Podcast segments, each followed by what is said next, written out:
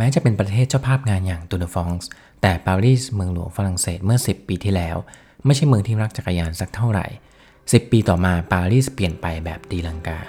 มีคนใช้จักรยานร่วม 1 ล้านคน มีเหตุผลสำคัญบางข้อที่ทำให้ปารีสเป็นอย่างที่เราเห็นในวันนี้ New Bike Day เรื่องดีๆ จากโลกจักรยาน โดยเอี่ยวศิวภาคเจียนวนาลีขอต้อนรับเข้าสู่ New By Day ครับผมเอี่ยวศิวะภาคครับ 10 ปีที่แล้วผมมีโอกาสได้ไปเยือนปารีสเป็นครั้งแรกนะครับ แล้วก็เข้าใจทันทีว่าคำว่าปารีสซินโดรมนั้นหมายความว่าอะไรนะฮะ มันเป็นความรู้สึกผิดหวังครับของคนที่คาดหวังว่าปารีสจะต้องเป็นเมืองที่สวยงาม เหมือนสื่อที่เคยเล่าเรื่องเมืองหลวงแห่งนี้มากมายนะครับ ในฐานะแหล่งศิลปวัฒนธรรมอันดับต้นๆของโลก ปารีสเมื่อ 10 ปีก่อนนี่จะเรียกว่าวุ่นวายไร้ระเบียบคล้ายๆกรุงเทพบางมุมก็ไม่ผิดนักนะครับ ตอนนั้นผมมีโอกาสได้ไปปั่นจักรยานในปารีสครับ ตอนนั้นไปทำนิตยสาร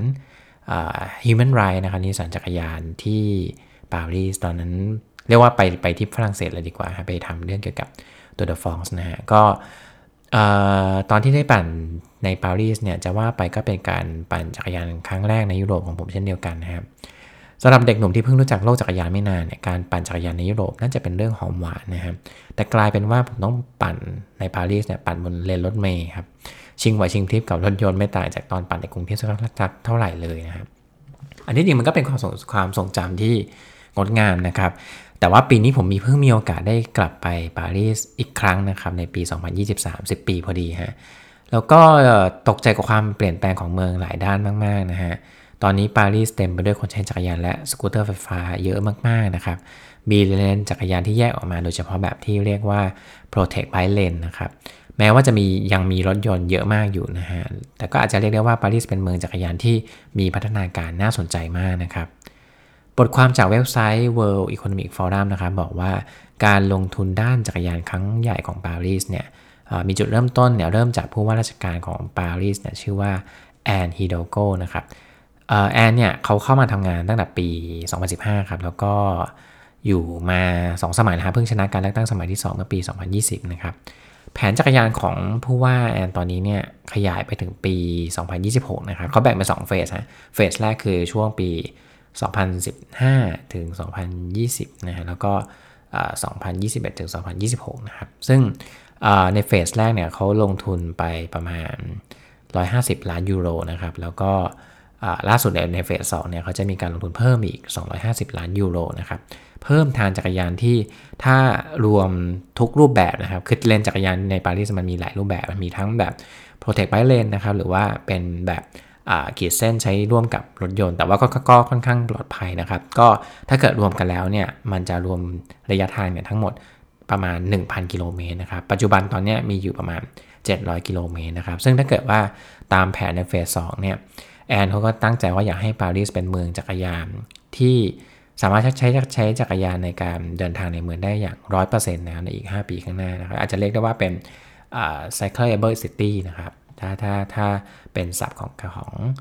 ในแวดวงของการพัฒนาเมืองนะครับ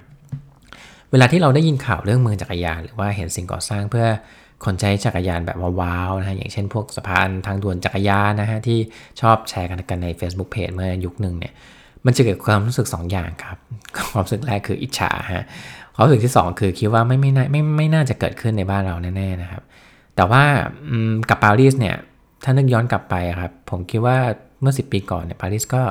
เต็มไปด้วยรถยนต์นะครับ ไม่ต่างจากกรุงเทพสักเท่าไหร่คำถามคือทำไมเขาถึงทำได้นะครับ มีปัจจัยบางข้อครับที่ทำให้ปารีสสามารถเปลี่ยนเป็นเมืองจักรยานได้อย่างทุกวันนี้นะครับ ข้อแรกคือ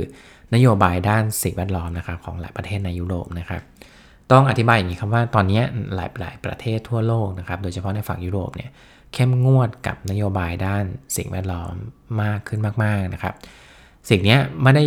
ไม่ได้มองว่ามันเป็นแค่การทำดีหรือการเป็นคนดีเฉยๆแล้วนะฮะเหมือนในสมัยก่อนที่เวลาเราพูดถึงการดำเนินนโยบายเกี่ยวกับสิ่งแวดล้อมเนี่ยมันจะถูกมองว่ามันเป็นกู๊ดนะฮะเป็น for good แต่ว่าณตอนนี้เนี่ยวิกฤตสภาพอากาศแปรปรวนเนี่ยมันเป็นเรื่อง โหดร้ายขึ้นเรื่อยๆนะครับและกลายเป็นเรื่องจำเป็นอย่างยิ่งนะครับ ถ้ายกตัวอย่างอย่างครับอากาศร้อนที่เราเห็นตามข่าวอยู่เรื่อยๆเนี่ยจำนวนคนที่เสียชีวิตจากจากคลื่นอากาศร้อนเนี่ยมันมีมากขึ้นเรื่อยๆนะครับแล้วเหตุการณ์เนี้ยมันเกิดขึ้นหนักในประเทศยุโรป เพราะว่าในยุโรปเนี่ยมันมีตั้งอยู่ในพื้นที่ที่ชินกับอากาศหนาวมากค่อนค่อนข้างมากกว่านะครับพอเจออากาศร้อนที่มันเปลี่ยนแปลงแบบพลิกไปเลยเนี่ยมันทำให้คนปรับตัวไม่ทันนะครับ ฤดูกาลนะครับที่มาไม่ตามกำหนดเนี่ยทำให้เกิดผลกระทบในภาคเศรษฐกิจเยอะมากนะครับ บริษัทอาหารเนี่ยผลิตสินค้าได้น้อยลงนะครับ โดยเฉพาะอาหารที่ต้องการวัตถุดิบจากภาคการเกษตรนะครับ บริษัทเสื้อผ้านะครับ ถ้าทุกคนคุ้นเคยกันดีครับ เวลาที่เขาจะปล่อยเสื้อผ้าออกมาสักสักรอบหนึ่งเนี่ยเขาก็จะดูตามฤดูกาลนะครับ เป็นคอลเลกชันคอลเลกชันไป แต่ตอนนี้บริษัทเสื้อผ้าทำสินค้าตามฤดูกาลแทบจะไม่ได้ต่อไปแล้วนะครับ หรือถ้าเกิดว่า คุณทำตามแผนเดิมเนี่ยของที่ขายออกของที่ผลิตออกมา ก็จะขายไม่ออกครับเพราะว่าอากาศมันยังไม่ได้ สมมติว่าผมบริษัทเสื้อผ้าหนึ่งทำคอลเลกชันหน้าหนาวออกมา ปล่อยออกมาในช่วงที่คิดว่าน่าจะเนี่ยหน้าหนาวเนี่ยจะประมาณเดือนนี้นะครับ ปรากฏว่ามันไม่หนาว มันพลิกไปเลยครับมันยังร้อนอยู่มากๆเลยฤดูหนาวเนี่ยกลับกลายเป็นฤดูร้อนฤดูร้อนกลับกลายเป็นฤดูหนาว ทุกอย่างมาส่งผลกระทบเป็นลูกโซ่หมดเลยนะครับ ด้วยเหตุผลประมาณนี้นะครับ ทุกประเทศจึงเริ่มนโยบายด้านสิ่งแวดล้อมอย่างจริงจังนะครับ เป็นเรื่องจำเป็นที่ต้องทำหนึ่งในนั้นเนี่ยคือ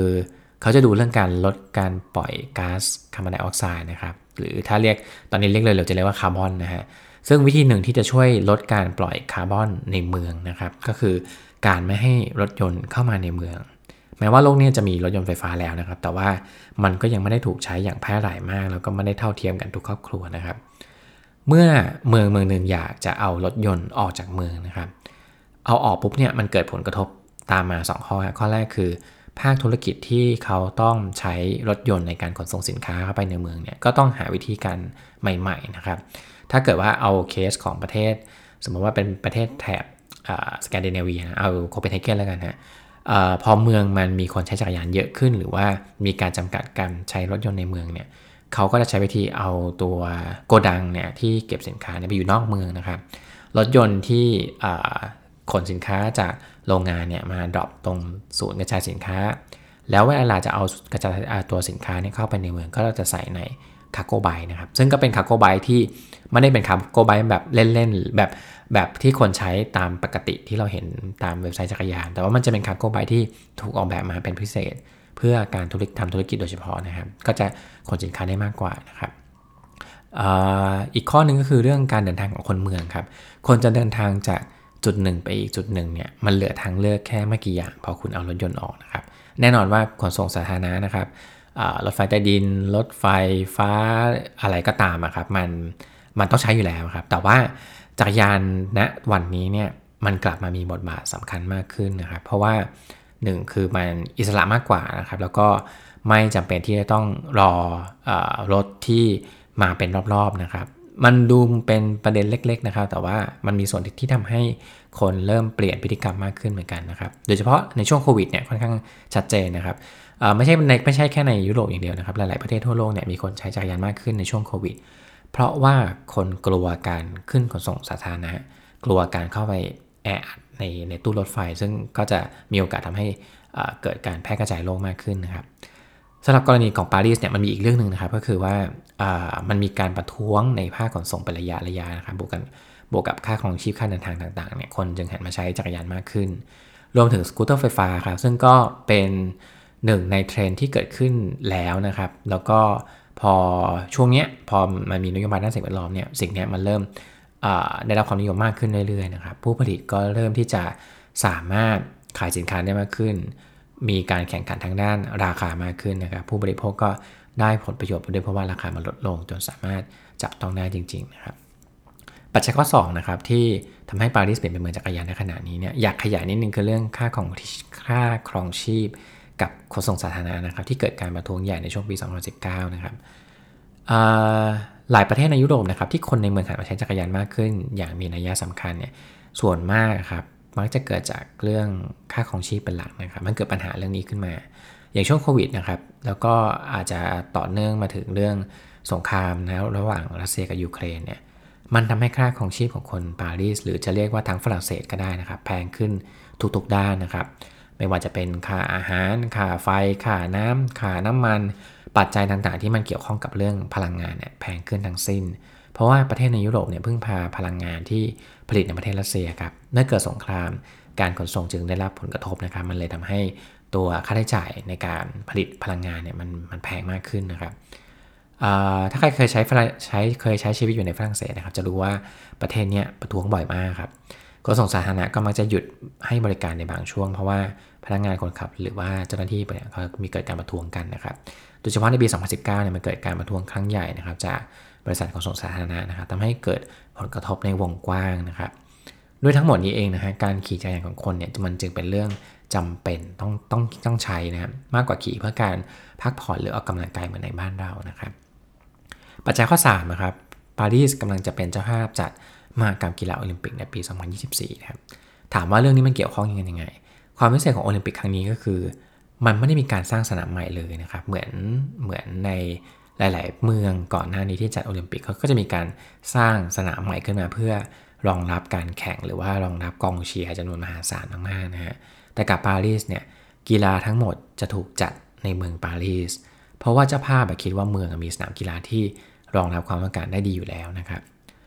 ทุกครั้งที่โอลิมปิกไปจัดเมืองไหนเนี่ยประชากรจากทั่วทุกมุมโลกเนี่ยจะเดินทางไปที่เมืองนั้นนะครับในจำนวนมหาศาลมากๆ ถ้าปารีสยังเป็นเมืองที่ไม่ปรับปรุงระบบขนส่งสาธารณะหรือไม่ทำอะไรเลยนะครับเพื่อรับมือเมืองก็คงวุ่นวายมากครับเพราะว่าคนปารีสก็ต้องเดินทางแข่งกับนักกีฬาแล้วก็กองเชียร์จากหลายประเทศนะครับนึกภาพช่วงลัชอาวเนี่ยถ้าจะนั่งรถไฟใต้ดินไปทำงานก็น่าจะยากมากๆ เพราะว่าก็ต้องไปขึ้นแข่งกับนักทางนักกีฬาด้วยนะฮะแล้วก็รวมถึงกองเชียร์ด้วยเนี่ยซึ่งเรื่องเนี่ยถ้าเกิดว่าเป็นเมืองอื่นมันไม่เกิดขึ้น เพราะว่า ตัวสเตเดียมหรือตัวสนามตัวสนามที่เขาสร้างใหม่ส่วนมากมันขยับไปออกไปนอกเมืองนะครับ มันจะไม่ได้เข้ามามีผลกระทบเรื่องเรื่องอการใช้ชีวิตในเมืองมากเท่าไหร่ ถึงมีก็ไม่ได้ถึงขั้นแบบโหดร้ายมากๆนะครับ แต่กับปารีสเนี่ยเขาคิดมาแล้วว่าเขาสามารถรองรับเรื่องนี้ได้นะครับ เพราะฉะนั้นถ้ากลับมานะครับ การปรับเมืองให้คนสามารถขี่จักรยานได้สะดวกและปลอดภัยในช่วงในช่วงโอลิมปิกเนี่ย มันจะช่วยลดความแออัดลงได้ครับ ปัจจัยเหล่านี้ทั้ง 3 ข้อเนี่ยมันเป็นแค่ส่วนหนึ่งครับ แต่ถ้าดูให้ดีเนี่ยจะพบว่าปัจจัยเหล่านี้มันสร้างความกดดัน ให้ปารีสต้องเปลี่ยนแปลงนะครับ แล้วก็ไม่ได้มีความเกี่ยวข้องกับเรื่องความรักจักรยานในเชิงสุนทรียาสักเท่าไหร่นะครับ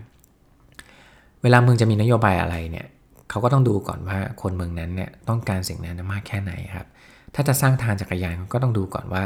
มันมีคนขี่จักรยาน หรือมีความนิยมจักรยานมากพอที่จะคุ้มค่าในการลงทุนไหม นี่คือแนวคิดพื้นฐานที่เราคุ้นเคยนะครับ แต่กับปารีสเนี่ยมันมีความพลิกกลับด้านนิดหนึ่งนะครับ ก็คือปัจจัยเรื่องอเรื่องจำนวนคนขี่จักรยานเนี่ยจริงๆแล้วมันมีผลน้อยกว่าปัจจัยภาคบังคับ อย่างเรื่องนโยบายแก้ปัญหาสภาพอากาศวิกฤตนะครับ มีผลน้อยกว่าเรื่องค่าครองชีพ ซึ่งแพงมากขึ้นเรื่อยๆทำให้คนหันมาปั่นจักรยาน แล้วก็การปรับเมืองให้เข้ากับงานใหญ่ของประเทศอย่างโอลิมปิกเนี่ยมันส่งผลใหญ่มากๆนะครับ มันทำให้เมืองเนี่ยสามารถเปลี่ยนสิ่งนี้ได้นะครับ แล้วถ้าเกิดเมื่อหันมามองในบ้านเรานะฮะเราก็จะเห็นว่าถ้าเอาเรื่องคอนเซปต์ของปารีสมาจับเนี่ยโอกาสที่กรุงเทพจะเอารถออกจากเมืองเหมือนปารีสและและอีกหลาย ๆ เมืองในยุโรปเนี่ยเกิดขึ้นยากมากครับ เพราะว่าเราไม่มีปัจจัยอะไรมากดดันเลยนะครับ คือ มันหาเหตุผลไม่เจอครับว่าเราจะเอารถออกมาจากเมืองทำไม อันนี้ผมไม่ได้พูดถึงความอยากหรือว่าความต้องการจะเห็นเมืองดีขึ้นนะครับ แต่เรากำลังพูดถึงปัจจัยที่จะทำให้มันเกิดการกดดันว่าฉันต้องทำสิ่งนี้แล้ว ไม่งั้นจะเกิดปัญหาอย่างนี้อย่างนี้นะครับ หรือถ้าเกิดว่าการเอารถออกจากเมืองเนี่ยมันแก้ปัญหาอะไรได้เนี่ย มันจะเกิดขึ้นเกิดสิ่งนี้ขึ้นได้ง่ายขึ้นนะครับ แล้วพอบ้านเราเนี่ยจริงๆแล้วมันมีปัจจัยทางอ้อมอีกนิดนึงก็คือว่า บ้านเรามีอุตสาหกรรมอยู่อย่างหนึ่งก็คืออุตสาหกรรมผลิตชิ้นส่วนรถยนต์นะครับ ซึ่งก็เป็นองค์ประกอบสำคัญทางเศรษฐกิจมานานมากนะครับ มันก็จะมีแนวคิดที่ว่าถ้าเกิดว่ารถยนต์ขายได้เพิ่มขึ้น มีคนขับรถยนต์มากขึ้นไม่ว่าจะในประเทศหรือต่างประเทศนะครับ เศรษฐกิจของประเทศก็จะดีขึ้น อันนี้เป็นแนวคิดที่เกิดขึ้นมาเนิ่นนานมากๆแล้วนะครับ บางทีพูดไปจริงไม่จริงเนี่ยไม่รู้ครับ แต่ว่าพอคนรู้สึกว่าประเทศเราเนี่ยมีอุตสาหกรรมนี้อยู่เนี่ยพอมันมี คนขับรถยนต์มากขึ้น รถยนต์ขายได้มากขึ้น รถยนต์ขายได้งานมอเตอร์โชว์มากขึ้น GDP ก็จะสูงขึ้นนี้เป็นเป็นเหมือนโลจิกที่คนคิดว่าเออสิ่งนี้มันเกิดขึ้นมาเนิ่นนานมากๆนะครับเพราะฉะนั้นการเอารถออกจากเมืองเนี่ยฟังดูยากมากๆนะครับถ้าไม่ถ้าไม่มีปัจจัย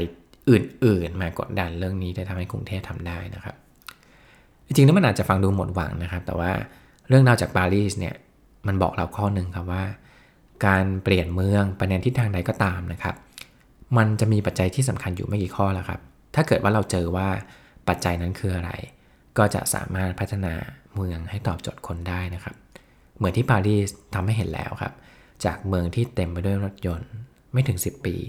ปารีสกำลังจะเป็นเมืองจักรยานที่น่าจับตาที่สุดในวันนี้ครับ ขอบคุณที่ติดตาม New by Day นะครับ สามารถกดติดตามได้ทั้งทาง YouTube นะครับ ช่อง Apple Podcast ช่อง Spotify และ Podbean นะครับผม ก็สำหรับวันนี้ สวัสดีครับ New Bike Day Podcast เรื่องดีๆ จากโลกจักรยาน โดยเอี่ยวศิวภาคเจียนวนาลี